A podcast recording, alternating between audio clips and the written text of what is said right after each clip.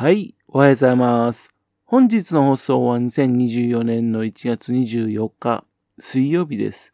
本日は第696回目のお話となります。このチャンネルは福島県郡山市在住の特撮アニメ漫画大好き親父のぴょん吉が響きになったことをだらだ話をしていくという番組です。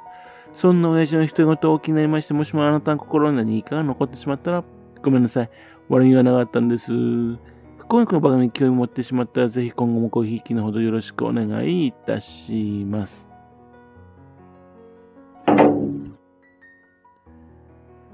今回はですね、田村市、ね、旧滝根町にあります阿武隈堂。その阿武隈堂でですね、ロケした短編ファンタジー映画についてのお話です。昨日ですね、YouTube にね、公開されていることに気づきました。2015年ぐらいからね、YouTube に公開されていたみたいなんですよね。全然こんな作品があることを知らなかったので、で、初めて見たんですね。作品の名前はですね、白黒狐と光の洞窟っていうタイトルです。白黒狐と光の洞窟。15分くらいのね、短編映画です。2012年のね、2月頃にね、制作されていた作品です。映画としてね、公開されたのはね、5月ぐらいみたいですね。福島県中がですね、原発事故でね、すったもんだしてたところに撮影したみたいでね。自分ですね、余裕がなくてね、こんなね、いい作品がですね、素晴らしい作品がね、県内ロケされてってことに全然気づかなかったですね。ストーリーはですね、盗賊によって洞窟の奥に囚われている白髪の少年琥珀。琥珀の前にですね、義族黒狐と名乗る男ミクロが現れる。色をですね、発する鉱石を集めているミクロは、その白黒の世界を叶えたい夢があると言い放つ。ロシオンを殺されて生きる希望を失っていた琥珀は、ミクロに無理やり弟分離され、共に同族の外を目指して走り出す。その後ですね、当然、ね、追いかける盗賊との対決があります。またタイトルにありますようにね、白黒狐となるですね、理由、そういったのもね、明かされていくんですね。時代劇プラスファンタジーっていう世界観がいいですね。画像処理してですね、世界中から色が消えていた世界、そこにですね、色をもたらすことが、色をもたらすことができる少年が現れてね、色が変わっていく。ね。っていうのを映像的に表して美しくていいですね、これね。面白かったんですね。同じくですね、公開されていたメイキングビデオも見たんですよ。撮影では洞窟内が多かったんですよね。滝根町のね、他の部分もね、少し出ていましたね。この作品はですね、北米最大規模の映画祭、2012年のね、モントリオール世界映画祭で上映されたそうなんですよ。そして、監督賞、最優秀撮影賞、最優秀短編映画賞にノミネートされた、ノミネートされたそうなんですね。で、監督はですね、倉橋清さんという方です。倉橋さん。ね。倉橋さんはですね、太陽の石っていう作品でね、国内外のね、短編、あの、国際映画祭でね、受賞歴のある監督さんなんですね。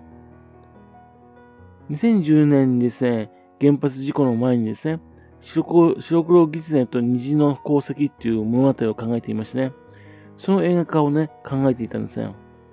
そのね、その映画をね、考えていたんですね。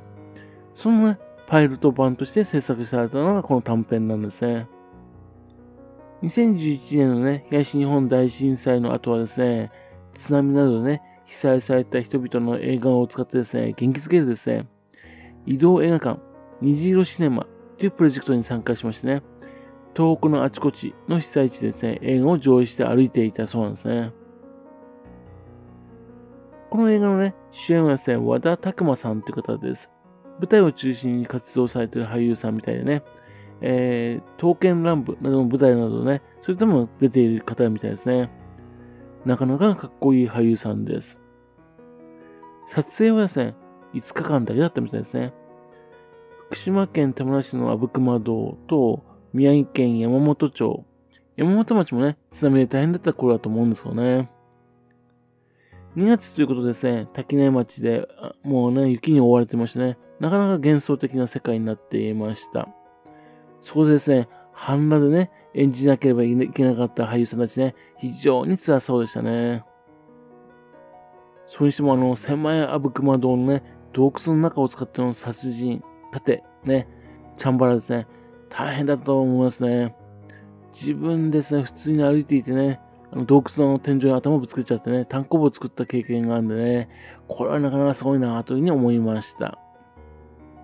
阿武隈堂をね、ロケ地にしたのはですね、2010年の時にですね、あの、太陽の石っていう作品がね、スカ川国際短編映画祭、その招待作品としてね、選ばれましてね、それでスカ川に来たそうなんですよ。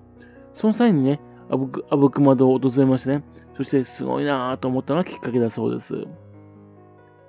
このね、太陽の石、なかなか素晴らしい作品ですね。こちらも YouTube の方にアップされてますんで、もしもね、見る機会があったらですね、ぜひ見てほしい作品ですね。この白黒技術で、ね、本編ですね、制作するっていうつもりはまだね、監督さんあるのか、あるんでしょうかね。もしもあるんだったらですね、ぜひですね、実現させてほしいなと思うんですね。見てみたいと思いました。というわけですね、今回はですね、阿武隈堂でね、ロケしたですね、短編ファンタジー映画、白黒ギツネと光の洞窟という映画ね、とっても面白かったよという話でした。